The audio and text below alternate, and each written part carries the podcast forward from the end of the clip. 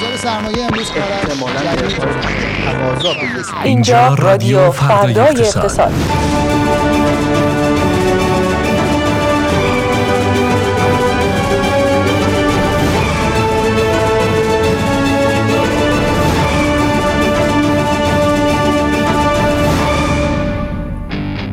به نام ایزد خانم ها آقایان خوش آمدید به دهمین اپیزود از رادیو پردای اقتصاد. آخرین اپیزود فصل اول. خوشحالیم که تونستیم یک فصل باهاتون همراه باشیم و شما با ما. امیدواریم شنونده ثابت رادیو پردای اقتصاد شده باشید.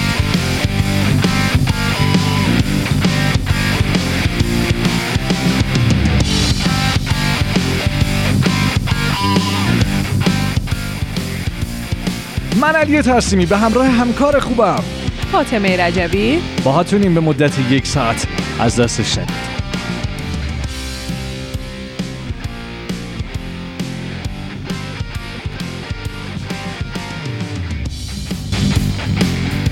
بازم میگم صبحتون بخیر ظهرتون بخیر شبتون بخیر. هر وقتی که دارید ما رو میشنوید پنجشنبه یا جمعه یا حتی همین الان زنده از کانال تلگرام رادیو فردای اقتصاد خوش اومدین. امروز هم گزارشات فردای اقتصاد رو داریم چه خبر رو داریم مروری داریم بر وضعیت بازارها. یک مهمان ویژه داریم در سی دقیقه نخست که برای همه شمایی که در بازار سرمایه فعال هستید و بورسان را از گذشته تا الان و الان فرد اقتصاد رو دنبال می‌کنید میشناسیدش. و در بخش دوم هم می‌خوایم راجع به سوژه داغ این روزها صحبت کنیم که برمیگرده به مسائل فوتبالی. پس با ما بمونید!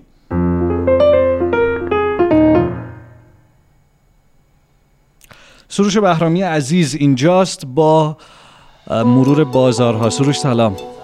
تون بخیر. خیلی خوشحالم این هفتم دوباره تونستم در خدمتتون افتخار قربون شما برم. خب در مورد بازارها اگه بخوام خیلی سریع صحبت کنم بازار سرمایه بعد از اون هفته گذشته که اواخرش یه اتفاقات عجیب غریبی رخ داد و بحث نرخ خوراک پیش اومد تونست یه هفته مثبت رو سپری کنه. البته مثبتش خیلی قوی نبود ولی خب یه سری شایعات توی بازار پیچید که هنوز به صورت رسمی اعلام نشده اما تونست یه مقداری جهت بازار رو تغییر بده. که همین بحث نرخ خوراک بود که به صورت رسمی دیگه ابلاغ شد همون نرخ 7000 تومان و اصلا صحبتی از سقف هم نیست هنوز اینطوری که معلومه. اما آقای خاندوزی طبق آخرین صحبتهایی که داشتن وزیر اقتصاد گفتن که جلساتی گویا در حال برگزاری و احتمال تغییرش وجود داره. حالا همه منتظرم ببینن که تغییر می‌کنه یا نه. و همین موضوع باعث شد در کنار اینکه یه خبرهایی هم بود حالا احتمال داره عرضه خودرو در بورس کالا دوباره از سر گرفته بشه باعث شد بازار سرمایه بتونه رشدی کنه. شاخص کل 2.4 درصد هموز 4 درصد رشد کرد. حجم معاملات به غیر از امروز توی روزهای سه شنبه و دوشنبه یه جهش نسبتا هزار میلیارد تومانی 2000 میلیارد تومانی داشت رفت بالا 8000 میلیارد تومان و شهری یه مقداری به ثبات رسید و بهتر شد. توی بازار ارز و طلا اگه بخوایم صحبت کنیم از اواخر هفته گذشته بود که رفت دلار دوباره جا خوش کرد بالا 50000 تومان همونجا هم همچنان مونده. یکی از شاید بشه گفت دلایلی که این اتفاق افتاد بحث خبر مرخصی اجباری آقای رابرت مالی بود که حالا صحبت های اون خبر هم به کنار میشه در مورد صحبت کرد اما به هر حال جزئیاتش فعلا مشخص نشده اما تونسته روی بازار ارزمون اثرگذار باشه. سکه جدید 28850 تومن. تقریبا با خود همون نرخ دلار داره. بالا پایین میشه. ولی خب نوسانات خیلی اندک توی بازار ارز و طلا و خیلی نوسانات حالا صعودی یا نزولی شدیدی رو نمی‌بینیم. اگه بخوایم در مورد بازار جهانی صحبت کنیم بازار جهانی یک حالا اتفاقی که توش افتاد این بود که یک آمارهای مثبتی از سمت اقتصاد آمریکا منتشر شد. جی دی پیش بیشتر از چیزی که انتظار می‌رفت رشد کرد و حتی از اون ور توی بحث مدعیان بیکاری هم آماری که منتشر شد ثبات داشت نسبت به آمار ماه گذشته در حالی بود که توی ماهای قبل داشت افزایش می‌شد شما همین موضوع. سکه رو 28000 تومان می‌خرین؟ 28000 گفتم. همتون گرم بابا. بابا سمت ما ارزونیه بابا اصلا تو سریز هم بریم از سر کوچه سروشینا سکه بخریم. آره 28 میلیون و 850 هزار تومان خواهی می‌کنم. اصلاح می‌کنم آره. بعد حالا این همین موضوع باعث شده که یه انتظاراتی برای افزایش نرخ بهره رو داشته باشیم توی فدرال رزرو توی نشست بعدی که داره. فکر کنم رسیده به 87 درصد انتظار برای افزایش نرخ بهره. این در حالی که توی نشست قبلی ثابت مونده بود. این موضوع باعث شده که به حال دوباره فشار روی بازارهای جهانی باشه اما خیلی فشار زیاد نیست. تقریبا میشه گفت یک بازار متعادل به سمت منفی رو گاهی شاهدیم. طلا تا کف 1920 دلار هم پایین اومد. نفت 76 دلار داره معامله میشه. از اونور یورش واگنرا رو داشتیم. توی روسیه این موضوع هم خودش روی بازار نفت تاثیر گذاشته بود و به هر حال بازار جهانی همچنان خیلی شرایطش ایدئال نیست مثل گذشته و فعلا باید منتظر باشیم ببینیم که سیگنال این, مثبتی این که. گفتی روی بازار نفت یورش واگنر تاثیر گذاشته بود تاثیرش بعد برگشت دیگه. یعنی من یه چیزایی شنیدم در آره. با این که اصلا اون بازار آره، خیلی خیلی این تاثیرش انقدر اصلا هم نبود در حال نه. روسیه خودش به خاطر تولید نفتش کشور مهمیه توی بازار نفت اما انقدر سریع اتفاق افتاد و تموم شد که خیلی هم تاثیرش بزرگ نبود روی یه. کوچیکم درباره خودرو بهمون بگو این تصمیم مجمع تشخیص مصلحت نظام در رابطه آره. با اینکه واردات خودروی کار کرده رو بلا مانع دونسته بوده و خلاف سیاست های کلان نظام ندونست آیا تأثیری مجددا رو بازار خودرو گذاشت آره؟ کلا بازار خودرو خب یه جورایی میشه گفت توی سال جدید مخصوصا توی نیمه دوم بهار روند کاهشی زیادی تجربه کرد یه بخشش به خاطر همین خبر بود الان که به حال این موضوع یه جورایی تایید شده از سمت مج- مجمع تشخیص هم می‌تونه تاثیرگذار باشه فعلا روندها انقدر کاهشی نشده که بگیم خیلی تاثیر زیادی گذاشته چون- روند رفتار آره قبلی پیش, بینی ها اینطوریه. که شاید دولت واقعا توانایی این واردات رو نداشته باشه همچنان بازار یعنی خیلی چی؟ خوشبینی چون صحبت که میشه میگن که خودروهای دست دوم اصلا انقدر وجود ندارن مشکل هست توی. وارداتش آره، بحث- بحث هزینه هاش هست و بحث خدمات بعد پس از فروشی که حالا این خودروها وارد بشن خیلی داستان داره کلا که قبلا هم توی رادیو در موردش صحبت کرده بله. بودین خودتون و همین موضوع یه مقداری باعث شده که شاید خیلی هم وزن داده نشه اما بی تاثیر نیست قطعا. ممنونم ازت. سروش. بهرامی مثل همیشه کوتاه اما مفید و مختصر و مختصر. عالی. متشکرم سروش. خدا نگهدار. اینجا رادیو فردای اقتصاد. مرور تیتر روزنامه ها بورس بازار ارز بازارهای جهانی خبرهای مهم اقتصادی و سیاسی و اجتماعی و هر چیزی که باید بدونید. فردای اقتصاد رو امروز بشنوید.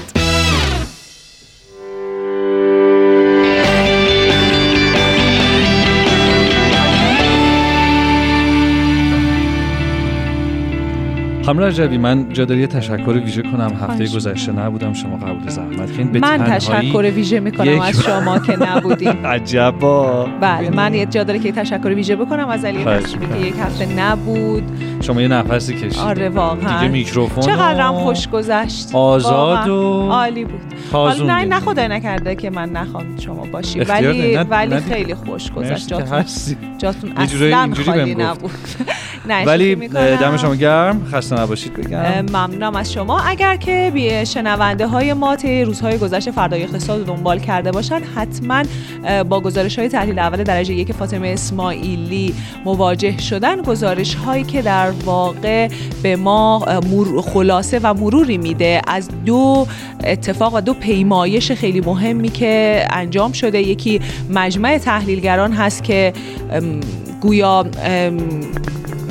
ببخشید اجماع تحلیلگران هست. گزارشی موسوم به اجماع تحلیلگران و دیگری نظرسنجی که خود فردای اقتصاد برگزار کرده. هر دوی اینها در رابطه با بازار سرمایه هست و افق پیش روی بازار سرمایه در ادامه سال 1402 فاطمه اینجاست تا یه خلاصه از این دوتا بگه به صورت ویژه فعالای بازار سرمایه می‌تونن مخاطب این قسمت باشن. سلام می‌کنم بهت فاطمه. سلام فاطمه. سلام بر شما. من خیلی خوشحالم که امروز مهمان برنامه شما هستم. ما هم خوشحالیم. بله. اصلا به ما بگو این دوتا خبره چی هستن؟ هم اجماع تحلیلگران اصلا چیه اهمیتش چیه؟ هم نظرسنجی که خود فردای اقتصاد کرده این دو اصلا یه توضیحی در تو خودشون بده و بعد بریم سراغ مرور نتایجشون. بله. ما در این هفته 28 مین گزارش اجماع تحلیلگران رو داشتیم. بیش از 100 تحلیلگر از اه، 64 نهاد مالی در تهیه این گزارش حضور داشتن. همکاری کردن. تحلیلگران در گزارش اجماع میان مفروضات مختلف از نرخ تورم و دلار گرفته تا بازدهی که انتظار دارن برای بازارهای مختلف و قیمت جهانی. هر متغیری که می‌تونه تاثیر بذاره در عملیات شرکت ها و روند سودسازیشون. میان مفروضات مختلف رو بررسی می‌کنن و بر اساس اون یه برآوردی میدن از سود شرکت ها در بازه های زمانی مختلف. چقدر اه، اهمیت داره؟ در دنیا هم چنین گزارشاتی خیلی مرسومه و عموما انتظارات معاملهگران در بازارها بر اساس این گزارش ها تنظیم میشه. سرمایه گذاران میان با تکیه بر همین نظراتی که تحلیلیه و بدنه حرفه‌ای بازار تهیهش کرده اقدام به خرید فروش یا هر استراتژی دیگه‌ای که دارن می‌کنن. بله. نظرسنجی فردای اقتصاد چی؟ اون چه حال هوایی داره و چقدر اهمیت داره؟ بله فردای اقتصاد خیلی واضح نیست؟ فرد اقتصاد ماهانه دو تا نظرسنجی داره. نظر، نظرسنجی شاخص اطمینان که احتمالا دو هفته دیگه در مورد اونم می‌تونیم صحبت کنیم و نظرسنجی توصیه بزرگان بازار سرمایه. جدیدترین نظرسنجی توصیه بزرگان بازار سرمایه اوایل هفته انجام شد. 102 تحلیلگر شرکت کردن. سه بخش مختلف داره این نظرسنجی. بخش اولش دو تا سوال مهم که خیلی بین فعالان بازار احتمالا رایجه. پرسیده میشه تحلیلگرا. بخش دومش تحلیلگرا میان بین 15 دارایی مختلف که می‌تونه تو بازارهای مختلف باشه. و سهام بورسی. سهام منتخب بورسی میان سه تا گزینه خرید فروش یا نگهداری رو انتخاب می‌کنن. حالا این هم اجماع تحلیلگران و هم نظرسنجی فردای اقتصاد چه افقی میده به صورت کلی؟ البته من باز جا داره که تاکید بکنم برای اینکه جزئیات این گزارش ها رو داشته باشید به فردای اقتصاد در پلتفرم های مختلف مراجعه بکنید. اون چه که الان فاطمه به ما میگه یک بررسی کلی و یک نگاه اجمالی هست. چی میگن؟ بازار سرمایه تو تقریبا هشت ماهی که از سال باقی مونده چطور قراره پیش بره؟ من یه اشاره مختصر کنم به گزارش اجماع جدید تحلیلگر عالی میشه. در این گزارش سود تخمینی سال مالی 1402 شرکت ها نسبت به گزارش اجماع قبلی که اسفند ماه برگزار شده بود یک کاهش یک و دهم درصدی رو نشون داد. عموما هم به بدبینی تحلیلگران به روند قیمت کامودیتی ها و بازار جهانی برمیگشت و بخشیش هم به افت قیمت دلار طی یکی دو ماه اخیر که باعث شد یه سری از مفروضات تغییر کنه و طبیعتا سودی که انتظار دارند تحلیلگرا شرکت ها در سال جاری بسازن یه مقداری کاهش پیدا کنه. من جزئیات خیلی بیشتری نمیدم. ترجیح میدم خود شنونده ها رجوع کنم به سایت و شبکه های اجتماعی. به طور مفصل جزئیات این گزارش اومده. که می‌تونه راهنمای خوبی براشون بله باشه برای فعالیت برای سرمایه گذاری خیلی چشم انداز روشنی در اختیارشون قرار بده. در نظرسنجی هم ما هم سهام برتر رو از کارشناسا پرسیدیم هم صنایع برتر. گروه هایی که می‌تونن بیشترین بازدهی رو در شیش ماه آینده داشته باشن. و همینطور دو سوال مهم یکی در فضای سیاسی تحولات روابط بین المللی ایران چی بود؟ و سیاست های ارزی نتیجه خیلی خلاصه بخوام بگم در مورد روابط بین المللی تحلیلگرا خیلی چشمانداز مثبتی در خصوص احیای برجام ندارن. ولی به یه توافق محدود فکر می‌کنن که احتمالا می‌رسیم. در مورد سیاست های ارزی هم عموما فکر می‌کنن که دلار نیما به دلار سامانه مبادله ارزی تغییر می‌کنه منتقل میشه ولی باز هم چشم اندازی در خصوص تک نرخی شدن دلار حداقل برای امسال نداره. بله ممنونم ازت. فاطمه اسماعیلی همونطور که خلاصش رو فاطمه به همون گفت می‌تونید ببینید که چه اطلاعات خفن و عجیب غریبی توی این نظرسنجی و همینطور در اجماع تحلیلگرها وجود داره. مراجعه بکنید به گزارش های متعدد و با جزئیات فردای اقتصاد در پلتفرم های مختلف. ممنونیم فاطمه اسماعیلی خدا نگهدار. من ممنونم از شما خدا نگهدار.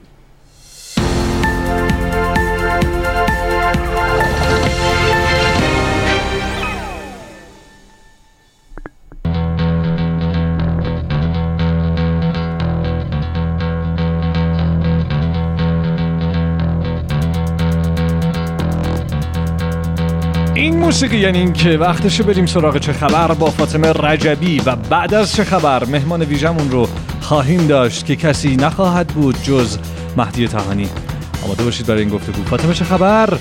خبر که همونطور که از اوضاع احوال کشورمون انتظار میره خبر زیاد بوده اما من به چند تا از در واقع مهمترین هاش و اونهایی که به فضای اقتصادی کشور مربوطه می‌پردازن ممنون میشیم. یکی از اصلی ترین خبرها همونطور که تو گفتگو با سروش هم بهش اشاره کردیم این بود که مجموعه تشخیص مسئلات نظام واردات خودروی کار کرده رو منافی و در واقع مقایر با سیاست های کلی نظام ندونست. حالا دیگه همه نگاه ها به دولت هست که ببینیم ریل گذاری واردات خودروهای کار کرده رو به چه صورت انجام میده. اما هر حال امید تازه‌ای دمیده شده برای به کسانی که خب می‌خواستن خودروی کار کرده خارجی وارد بشه و فکر می‌کنن که این موضوع می‌تونه روی بازار تاثیر به سزایی بذاره موضوع دیگه حاشیه هایی هست که برنامه هفتم توسعه داشته همونطور که ما چند هفته پیش گفتیم این برنامه توسط دولت ارائه شد اما خب همزمان چون منتشر شد یه مدت طول کشید تا جزئیات متنش بررسی, بشه. بشه. چند تا نکته خیلی مهم داشت مثلا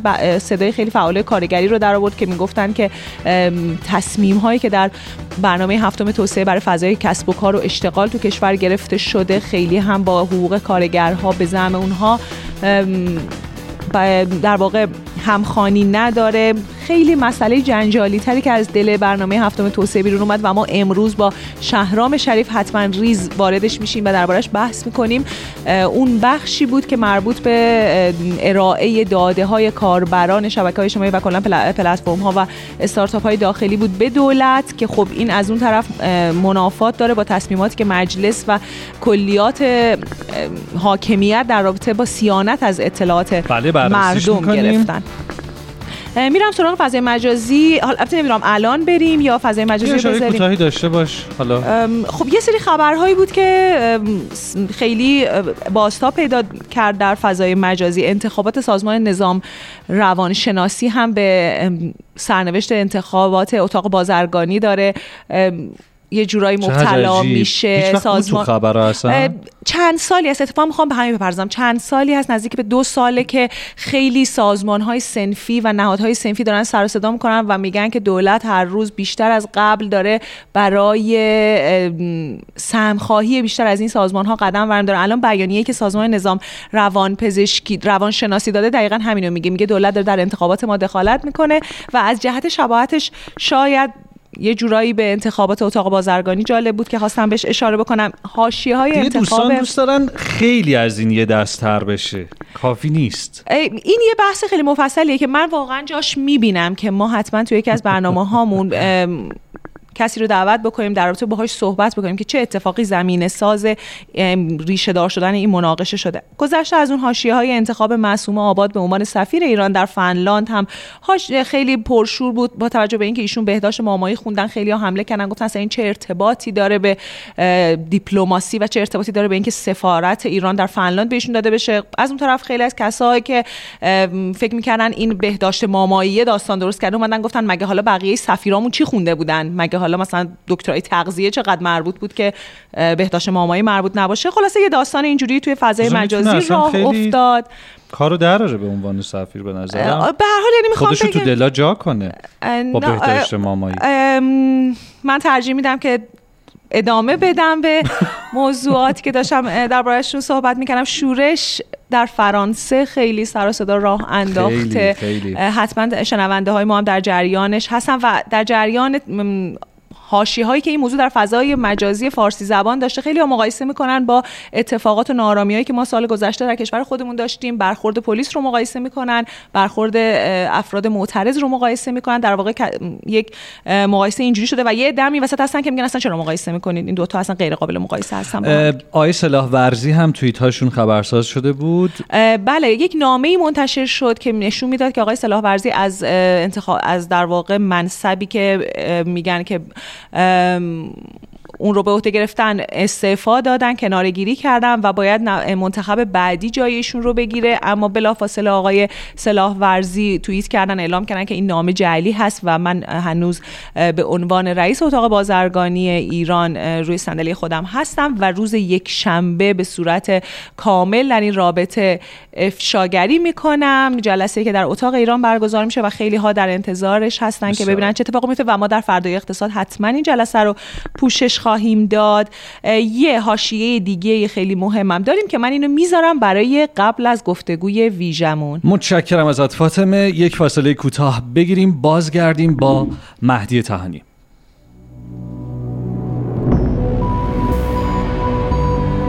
نبز زربان اقتصاد شنیده نیست. در فردای اقتصاد. چهارشنبه ها ساعت 18 به مدت یک ساعت.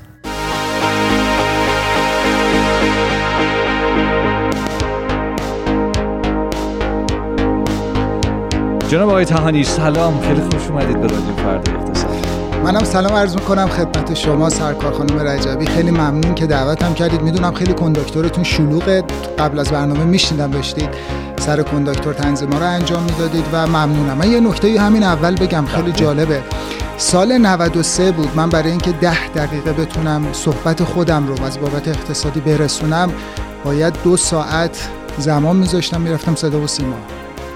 آفیش می‌شدم تا اونجا رادیو اقتصاد به من فرصت بده که من بتونم ده دقیقه صحبت بکنم. ولی الان خیلی خوشحالم که رویاهام به خاطره حداقل در این زمینه تبدیل شده و در جایی قرار گرفتیم که رادیو و تلویزیون رو با هم در فردای اقتصاد داریم و من تبریک عرض می‌کنم به شما و سایر همکارانم. متشکر به هر حال شما خودتون آغازگر بودید در این عرصه در اینجا. و ما هم ادامه همون مسیر رو داریم میریم جلو.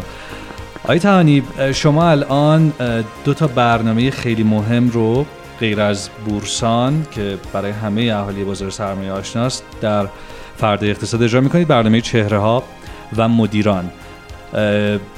که من از بیرون خیلی از دوستانم این طرف اون طرف کامنت می‌گیرم. راجع به این برنامه مهمانانش. با توجه به شرایط خاص اقتصادی که کشورمون درگیرش هست مردممون درگیرش هستن و همه نیاز دارن به اینکه بیشتر بدونن از گذشته تا بتونن انتخاب های بهتری داشته باشن برای آینده. شما چطور می‌بینید فضای این دو برنامه رو؟ و اگر بخواین توصیه کنین به مخاطبان که اونها رو دنبال کنن به چه علت هست؟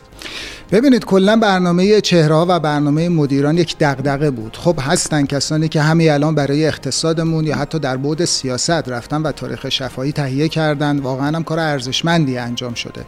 ولی در دورانی قرار داریم که مخصوصا از سال 90 به بعد شرایط اقتصادی خیلی سختتر شد. مردم سال 90 رو با امید خیلی بالایی آغاز کردن.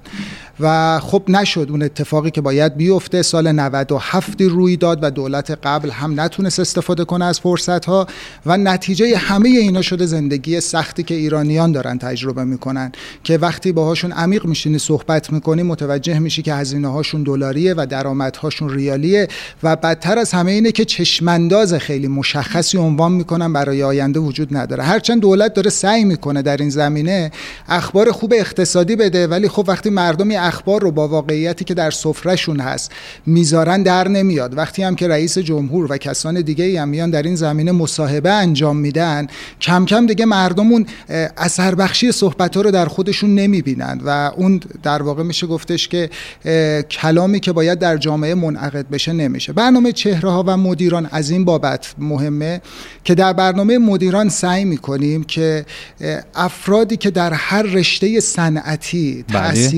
تاثیرگذار هستن بیان و در مورد دغدغه هاشون ابتدا یک حدود ده درصدی در مورد شخصیت حرفه‌ای و اون در واقع کاری که انجام دادن تحصیلاتشون بگن و ما بقیه قضایی ها به دیدگاهشون نسبت به اقتصاد چالش هایی که صنعتی که در اون قرار گرفتن برمیگرده.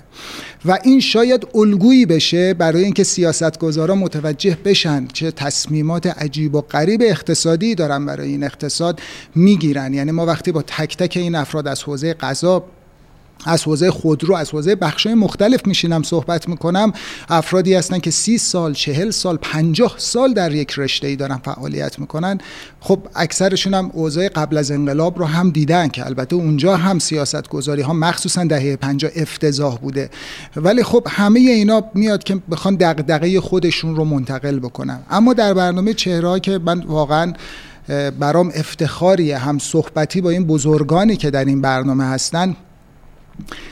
حالا یک بخشی داره که یک بخش مهم چهره به اینکه چگونه این افراد اندیشهشون شکل گرفت. من رو برنامه چهره ها ما سه دسته از بزرگواران رو داریم. افراد در حوزه اندیشه که آقایان قنی نژاد آقایان بهکیش و اساتید مختلف دیگه حضور داشتن. افراد در حوزه کارآفرینی که حالا آقای روزبه فیروز فردا برنامهشون پخش میشه یا حالا آقای سلیمی آقای خلیلی و دوستان دیگه که در این زمینه هستن و افراد حوزه سیاست گذاری که آقای کرباسیان و دوستان دیگه ای در اون حوزه بودن در حوزه کارآفرینی آقای جلالپور هم داشتیم. و الان داره همینجوری فصل دومش مرحله به مرحله جلو میره. ما دنبال این هستیم که بگیم اگر ایران واقعا ای براش وجود داشته باشه یعنی واقعا یک تفکر دلسوز ایران پسند درسته ما مذهب رو داریم ولی اول ایرانی وجود داره که روش مذهب سوار شده. اول ایرانی بوده که بعد اعراب حمله کردن بهش. باید این موجودیت کل رو حفظ کنیم.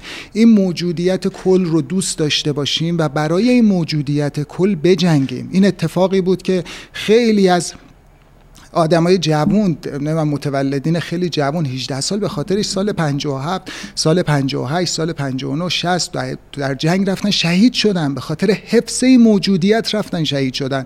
و الان این موجودیت در اختیار سیاستگزاران اقتصادی قرار گرفته. حالا من بعد سیاست رو بلد نیستم که نتیجه کارشون رو هممون داریم در سفرمون می‌بینیم که ایرانیا عزت خودشون و هویت اجتماعی خودشون رو متاسفانه در دنیا دارن کمرنگ می‌بینن. پاسپورت دومینیکن لذا ما در برنامه چهره ها می‌خوایم این رو بگیم که اگر اراده ای باشه اراده ایران دوستی باشه که مردم ایران رو دوست داشته باشه برای مردم ایران با هر فرهنگ اعتقاد و اندیشه یک ارزشی قائل باشه میشه ایران رو ساخت. خیلی هم دور نیست. شاید این ایران پنج ساله ده ساله بشه اون ایرانی که هممون بهش افتخار بکنیم.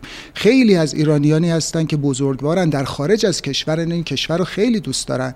با سرمایه هاشون با تکنولوژیشون با اندیشهشون می‌تونن دوباره بیان در ایران و سازندگی بکنن. حتما این نباید باشه که فرزندان من فرزندان شما تو آینده به این فکر باشن که بهترین امیدشون این باشه که به یک کشور خارجی در واقع برن. به عبارتی ما دیدیم این برنامه رو باید در این نقطه از تاریخ ایران بالا بیاریم. یک یادگاری برای آیندگانمون بر جایی بذاریم و بگیم ما به عنوان پدران شما پدر بزرگای شما این کاری بوده که از دستمون برمی اومده ما اینو بلد بودیم. ما حرفمون زبانمون و دیگه در همین حد می‌تونیم مطلب خودمون رو برسونیم و امیدوارم که سیاستگزاران بفهمن که تصمیمات اقتصادی عجیب و غریبشون داره موجودیت ایران رو تهدید می‌کنه و این حرفایی که این بزرگواران در برنامه چهره ها دارن می‌زنن و این در واقع عاقبتی که دارن میگن که بعضیاشون خودشون در همین سیاست گذاری های اشتباه بودن و الان بله. پشیمانن از اون نوع سیاست گذاری امیدوارم این رو بتونیم منتقل بکنیم و اثر بخش باشه. ولی برای خود من به عنوان صادقانه یادگاریه که اگر یه روز نوم نتیجم یا فرزندان آیندهم داشتن این برنامه رو می‌بینن احساس نکنن که پدر بزرگمون گوجه فرنگی بود و تو زمان خودش فقط مشاهده گر بود. احساس کنن خاص یه کاری انجام بده. جناب تمانی با توجه به اینکه شما همونطور که خودتون گفتین با کسایی صحبت می‌کنین که تقریبا یا تحقیقا موهاشون رو سفید کردن توی عرصه معمولا اقتصاد افقی که اینها می‌بینن این چیزی هست که میفرمایین. اینکه تغییر ایجاد میشه یا اینکه ناامیدن. فضای کلی این گفتگوهای شما چطوره با این عزیزان؟ ببینید اولا خب همه امیدواریم. و من به شما میگم که تاریخ تاریخ ایران نشون میده. ایران هیچ وقت مستعمره نبوده. ایرانی ها هیچ وقت ولنگار نبودن. این رو در تاریخ شما مشاهده می‌کنید. ایرانی ها چه بادین چه بیدین من خیلی نشستم تاریخ خوندم و با انتخاب خودشون همیشه اون چیزی که فکر می‌کردن رو انتخاب کردن و درست بوده تو دوره زمان خودشون. و من فکر می‌کنم یعنی تاریخ داره به من میگه که حتما اوضاع بهتر میشه. نمی‌تونه این نباشه. اجداد ما همیشه دنبال بهینگی رفتن همیشه دنبال کنشگری رفتن و تونستن اراده خودشون رو بدن اراده خودشون رو نشون بدن. حالا در راه های مختلف ولی تونستن حرف خودشون رو با اتحاد با هم به ثمر برسونن. و من فکر می‌کنم انشاءالله با تصمیماتی که سیاست گذارامون امیدوارم انشاءالله بر مدار دیده به ایران دوستی و ایران مداری بگیرن اوضاعمون خیلی بهتر بشه. ممنونم جناب آقای تهانی من چون خودم بخش زیادی از تیزرهای برنامه مدیران و چهره ها رو بود. اختیار دین همراهی می‌کنم. یه فصل مشترک هست بین صحبت های تمام این بزرگان و اون خطی که شما در گفتگوها قبلا در برنامه میراث صده داشتید با برخی از بزرگان. فصل مشترک همه این صحبت ها می‌رسه به اینکه همه این عزیزان به یک مسیر رهنمود می‌کنن و اون مسیر مسیر اقلانیته. بله. مسیر وارد شدن به مسیر اقلانیت و کنار گذاشتن ایده هایی که لزوما پیروز نخواهند شد یا تضمینی برای پیروزیشون نخواهد بود. همونطور که گفتید امیدوارم سیاستگزارا این گفتگوها رو بشنوند و اون گوهری که در این گفتگو هست رو پیدا کنن آقای تانی اگه بخواین که سه قسمت از این برنامه ها رو به شنونده های ما الان معرفی کنیم با این تصور که اونها تا الان چیزی رو ندیدن کدوم قسمت ها هست اگه همین الان ترغیب بشن که برن سراغ سایت ما یا فردای اقتصاد در پلتفرم های دیگه کدوم گفتگوها رو پیشنهاد می‌کنی البته همه بزرگواران خیلی صحبت های مهم و درستی داشتم ولی الان بخوام به بگم من مصاحبم با آقای قنی نژاد رو خیلی دوست داشتم بزرگ مردی که من باهاشون آشنا شدم. و از اونجا کتابشون رو خونده بودم و وقتی باهاشون با اندیشهاشون آشنا شدم خیلی افتخار کردم. مصاحبه با آقای جلالپور رو خیلی دوست داشتم و اون هم خیلی به هم مزه کرد. مصاحبه با آقای نیلی با آقای روزبه پیروز با آقای بهکیش اونم خیلی به هم مزه کرد. ما بقیه مصاحبه هم به همین ترتیب بود. ولی اگر بخوام حالا به جای سه تا پنج تا بگم میشه آقای قنی نژاد آقای دکتر نیلی آقای جلالپور آقای روزبه پیروز و همچنین آقای دکتر بهکیش اینا به نظر من اون چیزی که خودم دوست داشتم بهتر در اومد ولی ما بقیه بزرگوارانم بزرگ هستن و حرفشون حتما مهمه و و حالا من در محدوده تعداد قرار گرفتم. گفتگوی شما با آقای غنی نژاد در برنامه میراث صده هم البته گفتگوی بهزاد آره بهزاد بهمن نژاد مجری بود. به هر حال با هم پیش می بردید برنامه بله. یا به یاد دارم. اون گفتگو هم خیلی گفتگوی جذابی هست و توصیه می‌کنم از دستش ندید. برخی از حرفهای آقای قینجاد در اون گفتگو رو جای دیگه ای فکر نمی کنم پیدا کنید ممنونم جناب آقای تهانی افتخار دادین. سلامت باشید. متشکر از شما. وقت خوش. خدا نگهدار.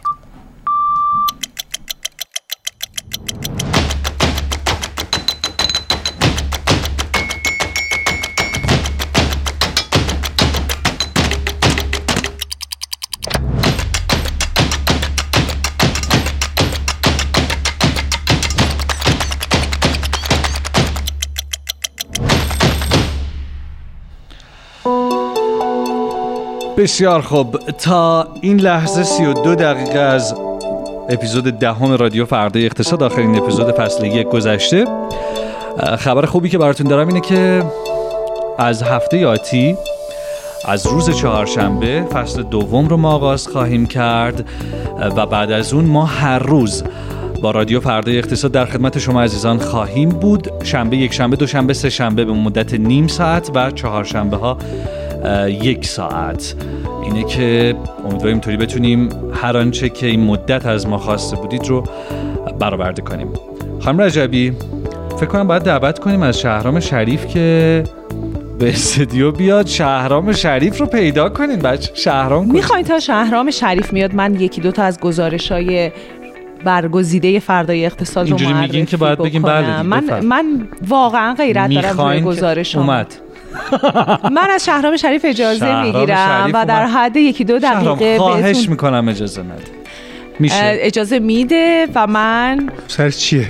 دعوا سر چیه؟ نفسی تازه بکنه آقای شریف و من به شنونده هامون گزارشی رو معرفی بکنم در رابطه با اتفاقی که مثلا دیروز افتاده کویت اعلام کرده بوده که ایران سهمی نداره از, از... میدان گازی مشترک آرش. امروز عربستان دوباره این ادعا رو مطرح اصلا تو مرزهای آبی ایران نیست مگه اسمش آرش نیست؟ اینو ما صداش می‌کنیم. آها اونا چی صداش آره ما تو ما تو خونه آرش صداش می‌کنیم اونا چیز دیگری صداش می‌کنن. من پیشنهاد می‌کنم که گزارش نسیم علایی رو در این رابطه روی پلتفرم ما حتما ببینید. گزارشی که نشون میده اصلا میدان گازی آرش کجاست چقدر اهمیت داره واقعا اونقدر که گفته میشه بزرگ و پر اهمیت هست یا نه. گزارش درجه یکیه. یه گزارش دیگه داریم در با اینکه آیا واقعا اینقدر که گفته میشه اینطور که وزیر کار گفته افزایش یک میلیون عددی در آمار اشتغال ایران اتفاق افتاده وزیر کار گفتن؟ بله اما گروه اقتصاد کلان فردای اقتصاد با عدد و رقم به ما میگن که علا رقم این ادعا فقط 360 هزار شاغل در سال گذشته در واقع به جمعیت شاغلان یعنی ایران اضافه اشتباه شدن بیشتر از وزیر رسوندن. بله در حالی که جمعیت تو سن کار 700 هزار نفر بیشتر شد عجب خیلی اشتباه به عرض وزیر. چون وزیر که به هر حال به ارزشون میرسونن. خودشون که از خودشون یه تراوشاتی ندارن. ما خبر نداریم. سلام می‌کنیم به شهرام شریف. چرا خبر نداریم؟ خبر بوده خانم رجبی. چرا مسام وزیر اومده گفته چقدر شغل ایجاد شده؟ یک میلیون. خیلی خب ما حساب کردیم دیدیم چقدر باید می‌شده. هول و هوش 300 هزار تا اضافه پس ما خبر داریم. اشتباه به ارزشون رسوندن. شهرام سلام. شریف سلام و درود. سلام. اعصاب نمی‌ذارن این ژورنالیست سلام واقعا. سلام به شما سلام به شنوندگان برنامه فر... رادیو فردای اقتصاد. من اینجا در خدمتتونم که بگو- بگو فردای شما کریپتو دعوا- راحت باش. دعواتون بشه اینجا و سعی می‌کنم که یه مقدار یه صلحی برقرار بشه. آقا بیاین هممون با هم با ایلان ماسک دعوا کنیم. چشه؟ چشه؟ ببین باز چی کار کرده؟ ایلان ماسک خب این هفته همطور که خودتون می‌دونید یه تصمیمات عجیب غریبی در مورد توییتر گرفت که باعث شد که در واقع گفتش که دیدن پست ها توی توییتر رو براش یه محدودیتی قرار داد این خیلی حرکت عجیبی بود از جهت اینکه تا به حال در مورد ویو یا دیدن پست کسی ازش سعی نکرده بود که یک درآمدی کسب کنه چون که اومده بود این محدودیت رو صرفا برای کسانی که در واقع کاربر عادی کاربر عادی. و رایگان محسوب میشن گذاشته بود برای کاربرای پولی خیلی محدودیت رو برده بود سقف و بالا که عملا تو طول روز به اون نمی‌رسیدن. بنابراین نشون می‌داد که چنین چیزی برای اونها نیست. ولی این اتفاق باعث می‌شد که خب کاربرا خیلی باعث شد که خیلی کاربر اعتراض کنن سر صدای زیاد شد. خیلی ها به فکر مهاجرت افتادن حتی بعضی هم رفتن. متاسفانه یا خوشبختانه برای آقای ماسک هنوز رقبای زیادی برای توییتر وجود نداره. وجود ندارن یا آماده در واقع پذیرش اسکای دیگه خیلی نیستن. رفتن بلو اسکای ولی بلو انگار اسکای، از ایناست که. باید اینوایت بفرستی نه کد می‌خواد فعلا برای اینکه. نه برای اینکه اون جوین یه جوری نشه که بیاره پایین برنامه رو باید کد بدی اورکات افتادم بله. شهرام خیلی کلاب هاست هم اول همینطور بود آره واقعا. خیلی آره، آره، خیلی از خواستم. پلتفرم‌ها در واقع اول اساسا کار با دعوتنامه. شروع به کار می‌کنن خب بلو اسکای که اینستاگرام هم اولش واقعا بلو اسکای که یکی از اونهاست خب این توسط آقای جک دورسی داره الان حمایت میشه کسی که خودش اساسا از بنیانگذار توییتر هستش و الان دیگه نقشی تو اون نداره چون بعد از اومدن ماسک دیگه اومد بیرون از این شرکت بله و حالا نکته اصلی اینه که ما توی یکی دو روز آینده شاهد یک رقیب جدید خواهیم بود به نام تردز که از سمت متا یعنی زاکربرگ در واقع یه بار دیگه اسمش رو. اسمش تردز تردز آره. تردز خب. هستش که از در واقع این شرکت رو در واقع این پلتفرمی پلتفرمی هستش که خیلی نزدیکی داره به اینستاگرام. اونجوری که حالا گفته میشه چون شایعه هنوز نیومده. ولی اپلیکیشنش الان رو Apple Store هست و اجازه دانلود نمیدن بهش فعلا تا اینکه launch بشه. ولی به نظر می‌رسه که با توجه به یه خصومتی که بین زاکربرگ و ایلان ماسک وجود داره دعوا زرگریه یا نه؟ واقعا. که حالا دعواهای من و وا- رجبی. ولی یه دعوای واقعی که می‌دونید که اینا قرار هستش که انجام بدن. یک قراری با هم گذاشتن قرار هست برن روی رینگ و همدیگه آره رو شنیدم این رو هم در واقع از خجالت هم در بیان و خیلی هم دارن تمرین هم می‌کنن حالا آقای حالا شاید جالب بشه بدونید که آقای زاکربرگ اساسا جوجیتسو داره کار می‌کنه رجبی برو خودت دو رو. روز پیشم نگاه می‌کردم که ایلان ماسک هم رفته با یه کسی که کشتی کج کار می‌کنه تمرین کرده و واقعا خیلی اینا کار. کاش ترامپ بخ- بشه داور خب اون اینا بازی. مارکتینگ آقا اینا واقعا منم میگم و در مورد. منم میگم در, در مورد این. محدودیت گاو بندی گاو. بازی که گاو که- وسط که آخه این واقعا خودشون میگن گاو بازیه ولی ما می‌دونیم گاو بندیه به هر حال و این خیلی نادره که دو؟ تا بیزنسمن در واقع بخوان مشکلاتشون رو- چون اینا خیلی هم از نظر فکری هم از نظر دو تا پلتفرمی واقعا فرهنگ منحت غرب داره به چه سمت میره با هم آب، حالا اینکه بالاخره کی پیروز میشه اصلا مهم هر کدومشون پیروز بشن مهم اینه که اخلاق رو میبازن ببینین دارین؟ اگر ترامپ داور اون بازی باشه به نظر عالی من میشه. به نظرم پازل کامله. آره, آره. پازل, پازل کامل آره. یه نفرم از بالای چیزی بندازه و خلاص بشیم و تموم بشه بره همشون با هم. چون واقعا اینا هر سه اخلاق و آخر این مبارزه خواهند باخت. آقا برگردیم تو کشور خودمون. زاکربرگ واقعا نحیف و جسه است. یعنی پیش بله ایلان ولی ماسک. ایلان ماسک هم اساسا آماده آماده ایلان ماسک هم بدنی بدنش زیادی چربه. خیلی فکر زیاد. نمی کنم آماده باشه که مبارزه کنه. اضافه وزنش بالاست.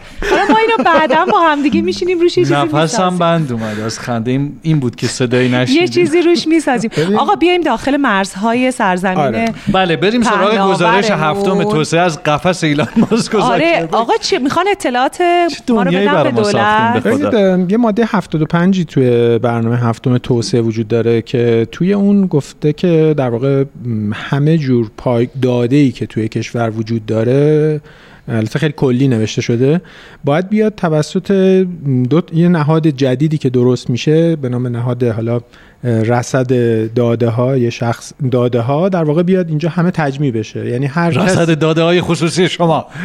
حالا خیلی مستقیم اینو نگفتن ولی می‌تونه چنین معنی داشته باشه. چون شامل همه جور داده ای می‌تونه بشه. یعنی الان پلتفرما بیشترین کسایی هستن که پلتفرما منظورم شرکت هایی هستن که الان داده های زیادی رو دارن. مثلا فرض کن استارتاپ هایی که شما خرید انجام میدین یا باهاشون دارید سفر انجام میدین. خب این که خوبه. مگه این برای امنیت خودمون نیست؟ بستگی به نوع استفادهش داره. اگه شما خب این داده ها رو در واقع مثلا اینه که اینا چجوری نگهداری میشن؟ ضمن چه کسی بهشون دسترسی اینا چه داره؟ ارزش مالی داره داشتن این خب مگه اینا برای امنیت خودمون نیست؟ اینا رو چ... اینو چرا هی تکرار می‌کنی؟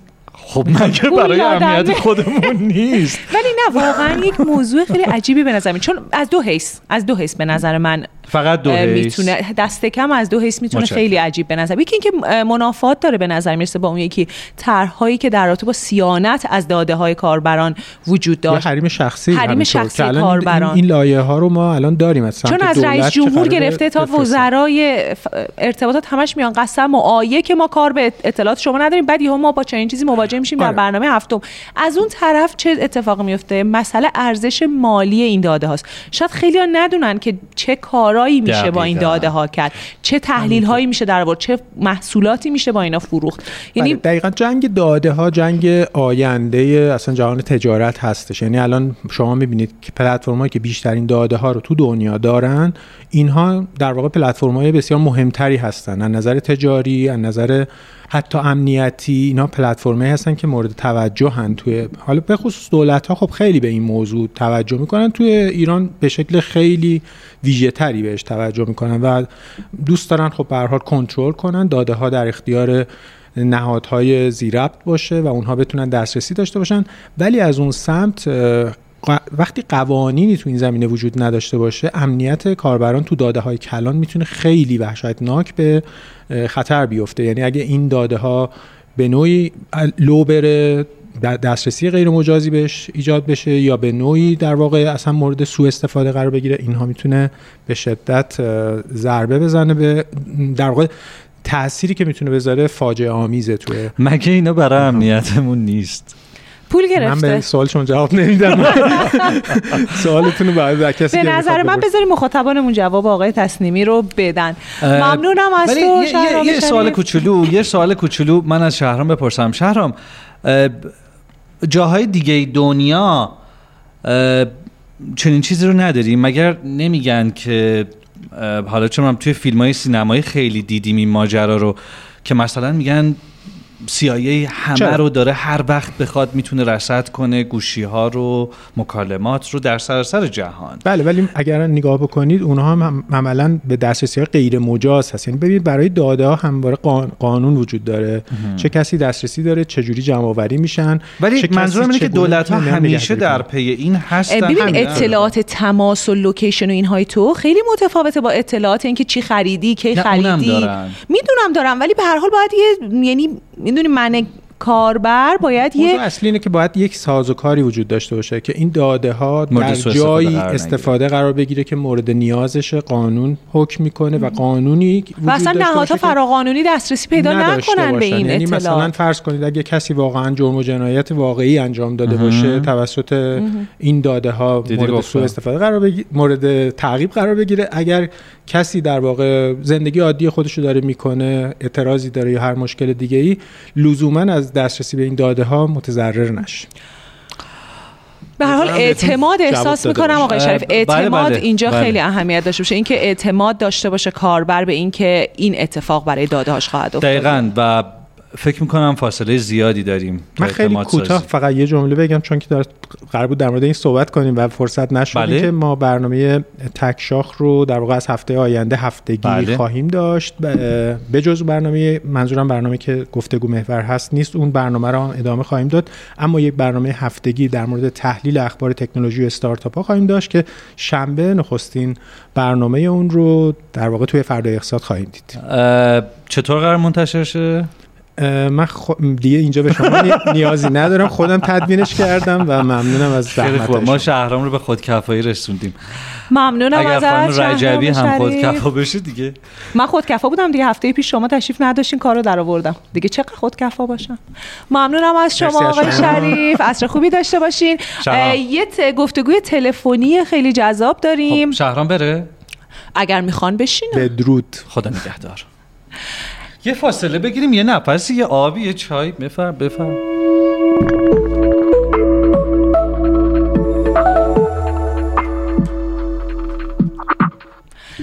استقلالی خب پرسپولیسیا حتما هر دو گروه در جریان اتفاقاتی که داره میفته هستن. البته نه تنها این دو گروه بلکه خیلی های دیگه واقعا در جریان نیستن که چه اتفاقاتی داره میفته اما خبرها حاشیه ها زمزمه هاشو شنیدیم. انتقال علیرضا بیرانوند دروازه‌بان شناخته شده و برجسته تیم پرسپولیس که زمزمه پیوستنش به استقلال طی روزهای گذشته خیلی داغ شده بود. ما ممکنه تعجب کرده باشیم نه ما پادکست و رادیوی ورزشی نیستیم قرار نیست به این ماجرا به شکل ورزشی و تیمی و اینهاش ورود بکنیم. بلکه یک زاویه اقتصادی در این مورد وجود داره و ما می‌خوایم از اون زاویه ورود بکنیم. طی روزهای گذشته خیلی ها در شبکه های اجتماعی به رقمی که برای جابجایی آقای بیرانوند گفته میشه یعنی 20 میلیارد تومن اشاره می‌کنن برای یک فصل البته ممکنه مثلا جزئیاتش متفاوت بوده باشه. اما به حال بزرگی این عدد جوری که خیلی شروع کردن اونو مقایسه کردن با حقوق کارگران مقایسه کردن با پولی که برای پروژه های دیگه در کشور نیاز گفته میشه مثلا برای فلان قطعه که باید برای بچه های ناشنوا وارد بشه و کل مشکل رو در کشور جمع بکنم رقمش انقدر نمیشه. خیلی این مقایسه ها اتفاق افتاده. ما اینجا هیوا یوسفی رو داریم از روزنامه‌نگاران ورزشی بسیار قدیمی که نگاه دقیق متفاوت و جالبش به اتفاقات ورزشی همیشه مورد توجهمون قرار گرفته. آقای یوسفی به ما میگه که اساسا دلیل این مقایسه ها چیه؟ آیا تو کشورهای دیگه هم وقتی صحبت از حقوق دستمزد یک بازیکن میشه یا یک بودجه یک تیمی میشه این صحبت ها مطرح میشه یا نه؟ و اگر نه چرا اینجا این اتفاق میفته سلام می‌کنم به هیوا یوسفی. سلام جناب یوسفی. سلام می‌کنم من به شما خان رجبی و شنوندگان محترمتون. خیلی ممنونم که منو دعوت کردید. در خدمتتون هستم. آقای یوسفی آیا این مقایسه تو کشورهای دیگر میشه؟ مثلا میگن که چرا مسی انقدر می‌گیره در حالی که کارگران مثلا دارن انقدر حقوق می‌گیرن؟ ممکنه که جواب یعنی مدل سوال اینجوری به نظر بیاد که من میگم چرا این مقایسه نشه مقایسه غلط هست یا نه؟ ولی می‌خوام بگم ریشه این مقایسه چیه تو کشور ما فکر می‌کنید ببینید واقعیت اینه که فوتبال یه پدیده یه که حالا نمی‌دونم می‌تونیم بگیم که نوظهور تو در واقع پدیده بشریه که یه سرگرمیه که خب بالاخره خیلی عمر زیادی نداره. مثلا فکر کنم بیشتر مثلا تو یکی دو قرن اخیر خیلی اینجوری مورد توجه به ویژه یه قرن اخیر اینقدر مورد توجه قرار گرفته. ولی تو چند دهه اخیر به شدت مسائل اقتصادیش پررنگ شده و خب مورد بحث هم بوده همیشه در مورد اینکه آیا این پرداختی هایی که داره انجام میشه این حالا سوال اینه که منصفانه است فیره به قول معروف یا نه. واقعیت اینه که خب این عدد همیشه قابل توجه بوده چه در فوتبال دنیا مثلا وقتی لیونل مسی به قول شما تیم الهلال عربستان بهش پیشنهاد میده پیشنهاد در واقع نجومی هزار هزار میلیارد دلار. دقیقا پیشنهاد کنم همین بود دیگه برای دو فصل. یا مثلا وقتی کریستیانو رونالدو با یه مثلا نصف این رقم البته میره تیم النصر عربستان خب بعد مقایسه ها شکل می‌گیره که آیا این اصلا این رقم ها رقم های منصفانه عادلانه هستش همچین توضیع ثروتی مثلا تو فوتبال و جای دیگه. نمی‌دونم چی بگم. خب همیشه معمولا در جوابش میگن که خب فوتبال توجهی میاره و سرگرمیه که توجهی توجه زیادی که میاره باعث میشه که ثروت تولید بشه در کنارش.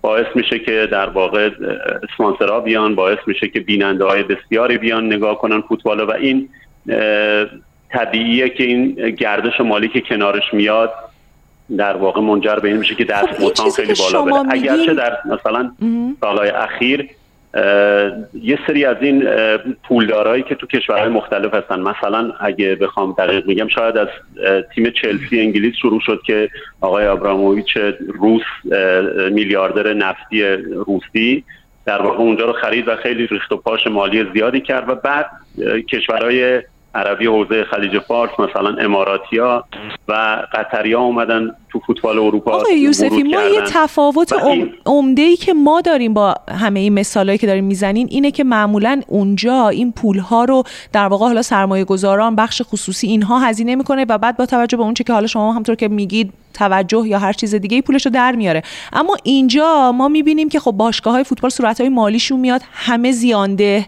و از این طرف دولت یه جورایی داره این پولا رو میده. آیا این باعث نمیشه که خب این حق داده بشه به مخاطب ایرانی که بگه آقا اصلا کل این فوتبال جمع بشه مگه چی میشه؟ خب یعنی اینو ما میشنویم که حالا اون تهشه ها ما نمیگیم که این اتفاق بیفته. اما به هر حال این پول داره در ایران دولت میده.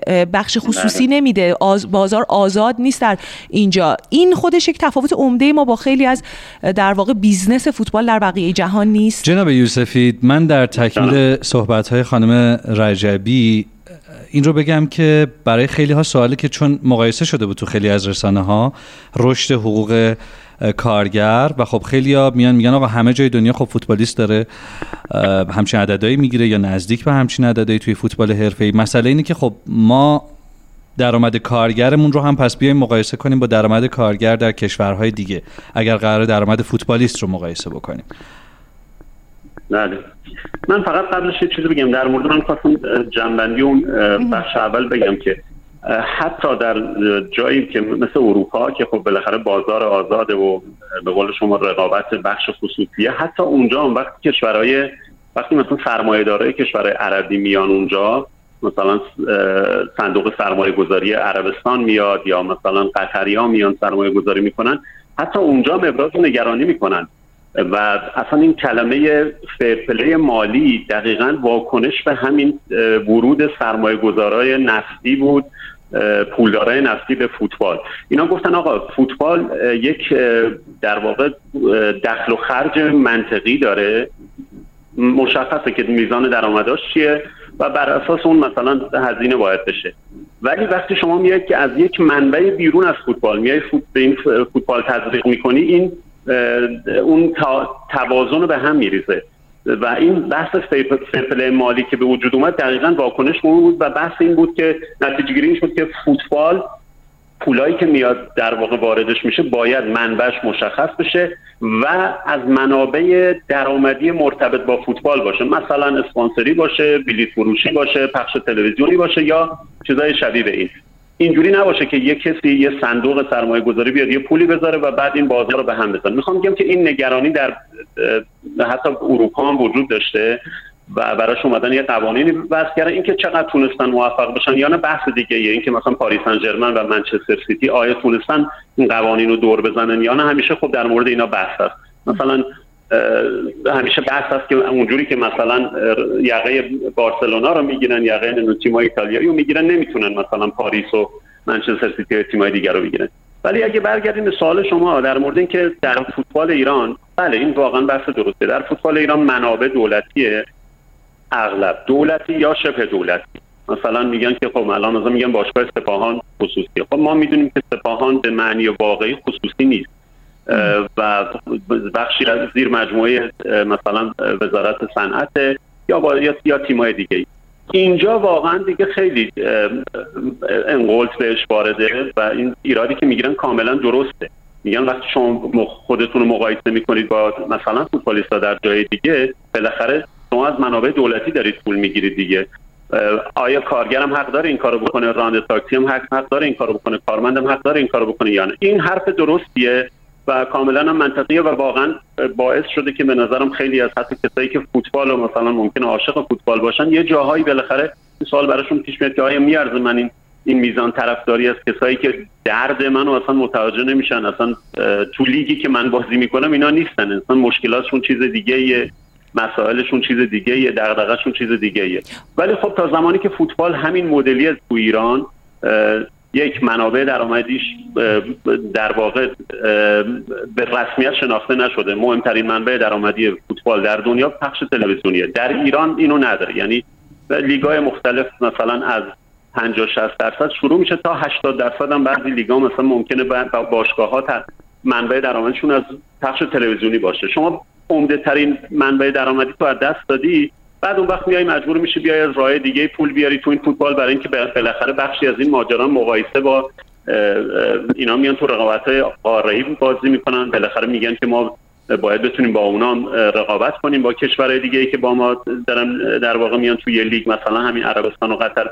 و این باعث میشه که دولت هم چون حاکمیت هم چون نگاهش معمولا اینجوریه که ورزش به عنوان ابزار نگاه می‌کنه برای اینکه حالا به قول خودشون پرچم برافراشته بشه سرود خونده بشه. یه, یه جاهای چشموشی می‌کنه دیگه از این اتفاقایی هم که میفته و از این بیانضباطی مالی که معمولا پشت فوتبال هست. خب از اون طرف آقای یوسفی اگر دولت یعنی در واقع من دارم از جانب دولت صحبت می‌کنم و مثلا دولت میاد میگه که خب من اگر این پول رو ندم بازیکن از ایران میره اگر ندم فوتبالمون میخوابه هوادار ناراحت میشه بالاخره تنها دلخوشی مردم اینه 20 میلیون هوادار این یعنی تیم داره. آره آره, آره, من اینا رو آره از جانب دولت میگم. دولت میاد میگه خب چیکار کنم؟ بیرانوند بلند میشه میره من مجبورم این 20 میلیاردو بدم. من می‌خوام میگم پس راه حل رو ما یعنی ما الان بخوایم به عنوان ژورنالیست انگشتمون رو روی اون محل زخم و خونریزیه بذاریم باید کجا بذاریم؟ دولت خودش تصمیم بزرگتر اون جراحی بزرگه رو باید انجام بده دیگه. یه جایی باید تصمیم بگیره بگه که من فوتبال و اون استانداردی که تو جای دیگه هستش میام اونو اونو حاکم می‌کنم تو فوتبال. اولا حقوق واقعیش رو به رسمیت می‌شناسم. خب نمی‌دونم از پس پس در واقع قول صدا و سیما برمیان یا نه. ولی زمانی که بتونن بر بیان و حقوق فوتبالو بدن اون وقت می‌تونن به باشگاه به بازیکن بگن که خب حالا برو مثلا دست تو کیسه تو جیب خودت باشه برو از اونجا در ارتزاق کن. تا زمانی که این اتفاق نیفتاده به نظر این بحث ها معمولا به نتیجه نمی‌رسه. چون اونا میگن که خب ما حقوق ما رو نمیدن نمی‌دونه ما درآمدمون اینجا به رسمیت شناخته نشده و مقایسه می‌کنن خودشونو مثلا میگن یه گلر مثل بحث کنید آقای بیرانوند که الان بحث ما هستش. میگن با این رزومه در جای دیگه گلری که دو تا جام جهانی رفته نمی‌دونم بالاخره باعث شده که کمک کرده تیمش قهرمان بشه. قیمتش چقدره؟ مثلا چند تا گلر مگه با این کیفیت داریم؟ و بعد به, نتیجه به این نتیجه ها می‌رسن که اینجوری در واقع مثلا عددهای نجومی البته من اصلاح کنم اون عددی که شما گفتید خانم رجبی عدد دقیقی نیست. آقای بیرانوند طبق چیزی که خب باشگاه پرسپولیس و وکیل ایشون هم گفتن برای فصل گذشتهشون فکر کنم دوازده و دوازده میلیارد و نیم پول قراردادشون بوده پنج و خورده ای هم آپشن بوده نزدیک 17 میلیارد. الان گفته میشه که باشگاه استقلال نمی‌دونم چقدر صحت داره رقم 120 یا 120 میلیاردی برای دو فصل بهشون پیشنهاد دادن. یه صفر فکر کنم مثلا پرسپولیس حداقل 70 80 میلیارد برای دو فصل بهش بده که بتونه که بمونه. و خیلی هم غیر دقیق بود عدده. عددا خیلی بیشتر از چیزی بود که شما گفتید من میگم که اگر که ما در واقع تلویزیون حق و حقوق ما بگیم اصلا مشکل اینه که صدا و سیما نمیده پول باشگاه رو. بده باز این رقم 100 خورده میلیارد در میاد. نمیاد که. ممکنه در بیاد. من الان نمی‌تونم با قاطعیت بگم چون واقعیتش اینه که شما مثلا اگر مقایسه کنید لیگ فوتبال ایران رو با لیگ‌های کشورهای منطقه عددهایی که پرداخت میشه برای رایت تلویزیونیشون عددهای بالاییه. الان البته البته اونا هم خیلی هاشون تلویزیوناشون خصوصی هستا یعنی بله، تلویزیونه هم اونور خب خصوصیه تیم هم اینور خصوصیه بله. گفتم اگر اگر مثلا یک رقابتی باشه شما مثلا تلویزیونایی باشن بیان رقابت کنن بگن ما می‌تونیم این پخش این در واقع رایت رو تمایل داریم که بخریم. و بعد برای بازارهای هدفی تعریف کنن. به فرض مثلا میگم ما الان کلی ایرانی مهاجر داریم که ممکنه برای اینا جذاب باشه. کارهایی که تو جای دیگه می‌کنه شما بگید که من بازار مثلا هدفمو می‌ذارم آمریکا ایرانیایی که تو آمریکان یا مثلا تو اروپان بعد یه سری بازیاتون رو ببرید اصلا اونجا برگزار کنید. فوتبال به واقعیتش اینه که پتانسیل تولید این ثروت رو داره. من عددش رو نمی‌خوام بگم دقیقا همین یا ولی ولی تو این حدود داره منتها به شرط و شروط ها. جناب یوسفی سوالی که اینجا پیش میاد اینه که چرا دولت نمی‌خواد خصوصی سازی اتفاق بیفته یا نه؟ این دولت نیست که نمی‌خواد. خود فوتبالیا هستن که نمی‌خوان. شما چطور فکر می‌کنید فوتبالیا آخه وقتی در مورد فوتبالیا صحبت می‌کنیم در مورد کی صحبت می‌کنیم؟ مثلا بازیکن و مربی که اراده ای ندارن. ما آیا منظور مدیرای باشگاه چرا فکر می‌کنید اداره اراده ای ندارن؟ ما کسانی رو داریم توی باشگاه ها توی مدیریت باشگاه ها که فوتبالی های قدیمن زینوفوزن حتی در دولت حتی در مجلس. نمی‌دونم واقعا چقدر اینا تو تصمیم گیری ها می‌تونن تاثیر بذارن ولی من فکر نمی کنم که مشکل این طرف باشه چون حداقل به حرفم که شده معمولا اینا میان میگن ما استقبال می‌کنیم. به هر حال ببینید یه بحث که هست یعنی رو کاغذ وقتی بررسی می‌کنیم به نظر میاد منفعت خود این فوتبالی ها شاید بیشتر باشه در دولتی بودن فوتبال. عین بسیاری از کارخونه ها و صنایع چون وقتی دولتی هست به هر حال بودجه داره از جای دیگری میاد عددها بزرگ هست به هر حال پول بیت المال و نفت. و کسی هم متاسفانه در این کشور گویا نمی‌خواد به این قضیه معترض شه هیچ وقت چون صرفا یک جنبه سرگرمی برقراره. اما اگر بره بخواد به بخش خصوصی واگذار بشه بخش خصوصی باید درست هزینه بکنه و در بیاره اون پول رو. پس ممکنه این عددها خیلی تغییر بکنه. پس اینجا قطعا اولین کسی که منفعتش داره تحت تاثیر قرار می‌گیره فوتبالیا هستن. من با شما موافقم که اگر خصوصی بشه قاعدتا باشگاه ها بخشی از این ریخت و پاشو نخواهند داشت. بالاخره دلسوزی بیشتری خواهند داشت برای پولی که دارن به بازیکن و به مربی و به جای دیگه میدن. من تا, زمانی که ما این, این امکان رو ندادیم تا زمانی که اجازه ندادیم خصوصی بشه اونا می‌تونن بیان که آقا بگن ما نه ما اونو دوست داریم. ما خصوصی دوست داریم ولی شما نمی‌ذارید می‌دونید ما نمی‌تونیم الان قضاوت کنیم بگیم نه تو راستشو نمیگی. تو اگر خصوصی بشه ضرر می‌کنی. اونا معمولا الان اونا میگن آقا در یه بازار آزاد ما شانس در واقع که حتی منافع بیشتری هم ببریم بیشتره چون میگن درآمدهای بیشتری میاد ولی ممکنه حق با شما باشه که اگر اون اتفاق بیفته انضباط مالی بیشتری میاد و ممکنه این پولا به این شکل نیاد ریخت و پاش نشه ولی واقعیت اینه که منشأ فساد از نظر من فوتبالیست یا مربی نیستش بله. مدیرارم اگر به عنوان آدمایی که منتخب معمولا دولت و بله. حاکمیتن در نظر بگیریم اینا اینا بخشی از مشکل به اینا برمیگرده من اینو قبول دارم. ولی اینکه بگیم مثلا بازیکن ها و اینا دوست ندارن حداقل در ظاهر میگن ما دوست داریم که خصوصی بشه. و مشکل جای دیگری هست که به سمت خصوصی شدن حداقل در عمل نمیره دائم معطل میشه دائم سنگ اندازی میشه عقب میافته. واقعا برای من سوال اینجاست که حتی کارشناسان فوتبالیمون نمیپرد آقا این این پول پول بیت الماله در کشوری که ما خط فقر این چنینی داریم مشکلات زیرساختی اساسی کارشناسان می‌پردازن. علی هر بار داره این بحث بالا می‌گیره همه یک صدا فریاد می‌زنن راه حل که همون در واقع هزینه نه. ببین اینکه دولت هزینه نکنه. حالا بعد دیگه دولت تصمیم می‌گیره چه کار بکنه. دولتی ولی شنیده نمیشه. اینطور نیست که گفته نشه. واقعا پول بیت دلیلی نداره بیاد اگر خصوصی بشه چه اتفاقایی میفته؟ مثلا من غیر از بحث صدا و سیماش که خب نظر من یه بله. تابوه. بله. هیچ حاکمیت اینقدر به نظرم عقب نشینی نمی‌کنه که در واقع تلویزیون خصوصی رو به رسمیت بشناسه. من من بله. که چشم آب نمی‌خوره. غیر بله. از اون شما فکر کنید شما یه باشگاه خصوصی دارید. و میرید توی لیگی بازی می‌کنید شما مثلا در یک مناسبتی که حالا ممکنه حاکمیت یا دولت یه ملاحظاتی داشته باشه ملاحظه شما فقط سوده. شما میگید آقا من به این ملاحظه تو کاری ندارم. من می‌خوام امروز این بازی رو برگزار کنم با تماشاچی هم برگزار کنم. من الان صاحب این حقم دیگه. این, این تیم تیم من این ورزشگاه مال منه. بله. حاکمیت میگه من نگرانم نباید این کارو بکنی. من نگرانی های خودم رو دارم. می‌خوام بگم که همیشه یه چیزایی هست که اجازه نمیده یعنی به اون سمت بره. و اگر هم مثلا اتفاق بیفته نهایتش مثل همین سپاهان و زوباهن و اینا که الان اسمشون خصوصیه پولاد و اینا خب ولی ما می‌دونیم که واقعا با اون تعریف تعریفی که از بخش خصوصی تو ذهن ما هست فاصله زیادی دارن. بله. ممنونم از تو هیوای یوسفی. گفتگوی خیلی خوبی بود اما قطعا یه قطره بود از یه دریای بزرگی که بله. میشه در این مورد حرف بله. زد. ممنونم که وقت گذاشتی. امیدوارم که عصرت خواهش بخیر باشه. و امیدوارم که شنونده ها هم به اندازه ما از این گفتگو استفاده کرده باشن. حیف شد. فرصتمون کم بود. جناب یوسفی.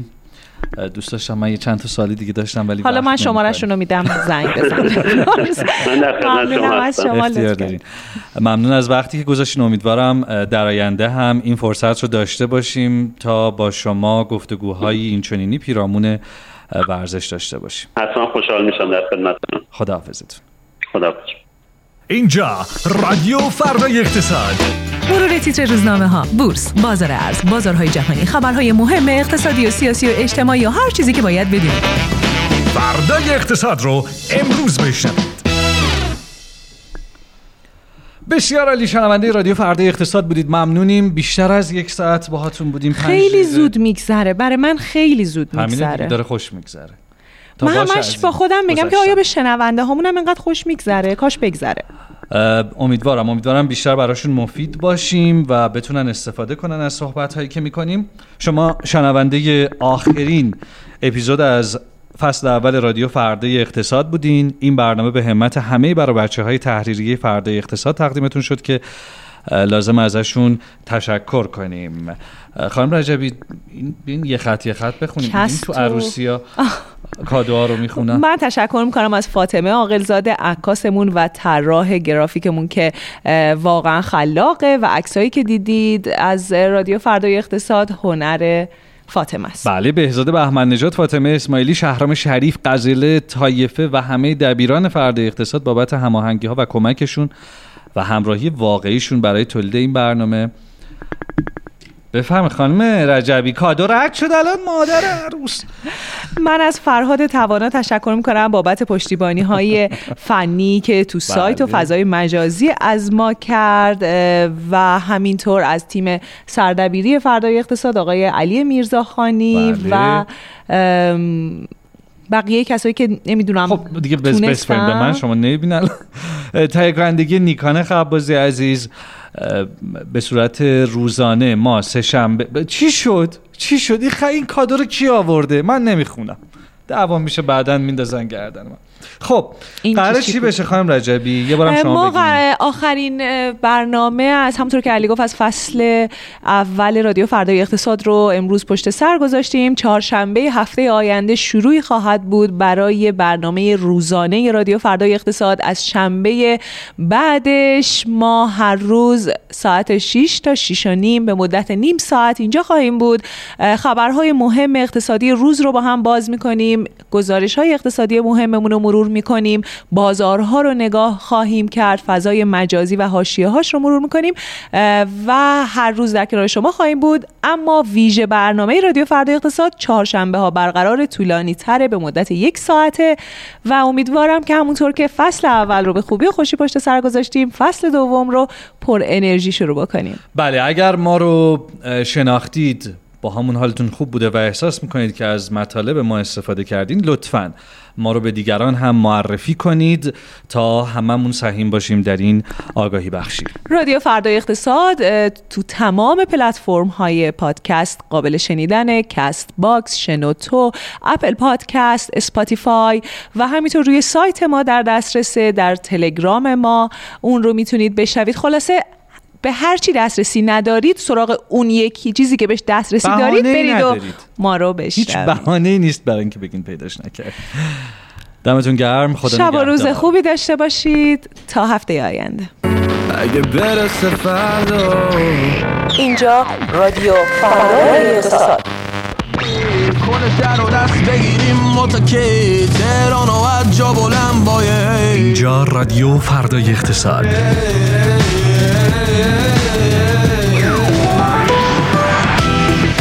تیترهای روزنامه ها بورس بازار ارز بازارهای جهانی خبرهای مهم اقتصادی و سیاسی و هر چه که باید بدانید. نبز زربان اقتصاد شنیدنی است در رادیو فردای اقتصاد. چهارشنبه ها ساعت 18